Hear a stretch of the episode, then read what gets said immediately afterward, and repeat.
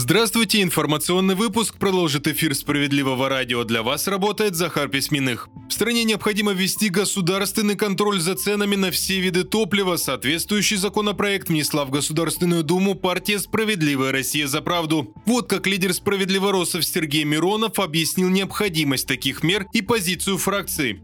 Мы абсолютно убеждены, что упование на его величество рынок, на спящую Федеральную антимонопольную службу бессмысленны. Дело в том, что государство обязано регулировать, и у нас очень простое предложение. Есть заданный уровень инфляции, ожидаемый в течение года. Так вот, цены розничные не должны быть в конечном итоге больше ожидаемого уровня инфляции.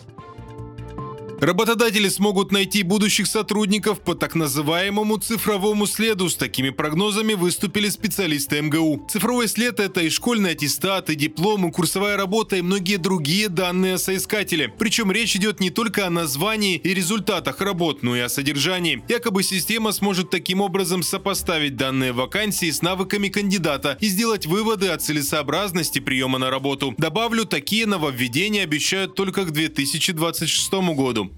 Почти половина россиян не имеют каких-либо сбережений на непредвиденные траты. Это результаты опроса одного крупного российского банка. Оказалось, что тех, у кого нет никакой финансовой подушки безопасности, набралось сразу 46% среди опрошенных. Согласно этому же исследованию, 58% регулярно ведут учет всех своих доходов и расходов. Почти столько же респондентов заявили, что напротив часто ругают себя за необдуманные и спонтанные покупки.